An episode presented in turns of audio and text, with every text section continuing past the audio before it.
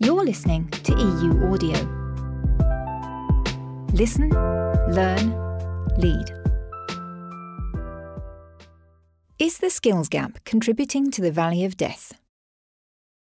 The skills gap and valley of death are among the most debated buzz phrases in manufacturing.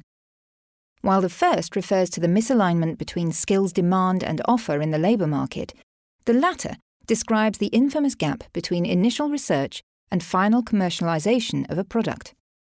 In this episode, we examine how these gaps might be influencing each other. The idea that there's a skills gap in manufacturing has gained traction in the years immediately after the 2007 to 8 financial crisis. Around this time, employers and labour market researchers started to notice that while job openings slowly went back to pre recession levels, the unemployment rate remained high. Around the same time, another concept started to emerge in the startup and venture capital scene the Valley of Death. This happens when a company develops the initial prototype for a new product or service, but lacks the resources to bring it to market. Lack of funding is usually the culprit, but financial problems are not the only obstacle. Could it be that the skills gap and the valley of death influence each other?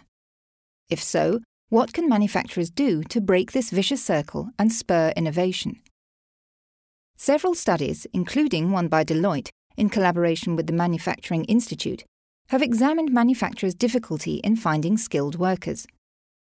One thing that emerges from this body of research is that the skills gap isn't limited to high tech positions, but extends to roles that require advanced skills in fabrication, machining, and assembly.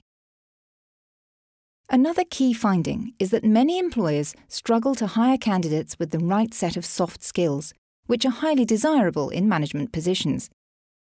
Problem solving skills, strategic thinking, and an entrepreneurial mindset are essential to invest in the right solutions to tackle common manufacturing problems.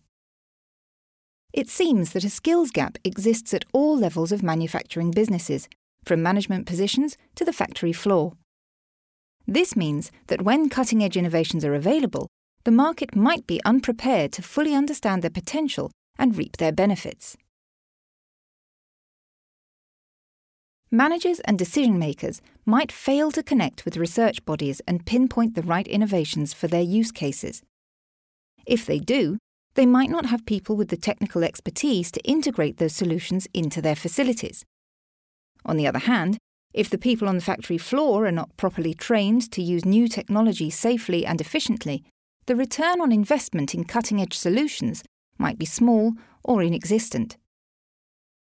With few prospective clients ready to embrace their discoveries, startups might struggle to find the financial backup they need to bring their projects from the lab to the market. Eventually, R&D departments might give up. They've reached the bottom of the valley of death. When a project is scrapped for lack of potential buyers, it might seem like the technology at its base was not mature enough to be marketed to manufacturers. In reality, it might be that businesses were not ready to embrace it.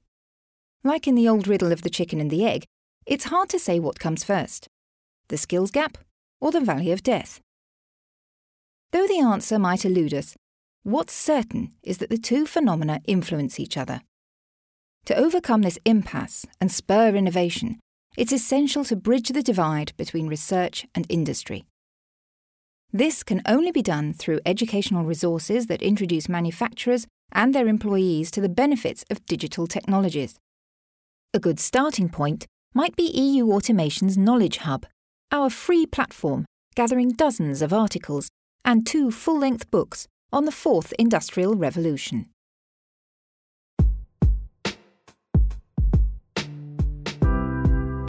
Audio is brought to you by EU Automation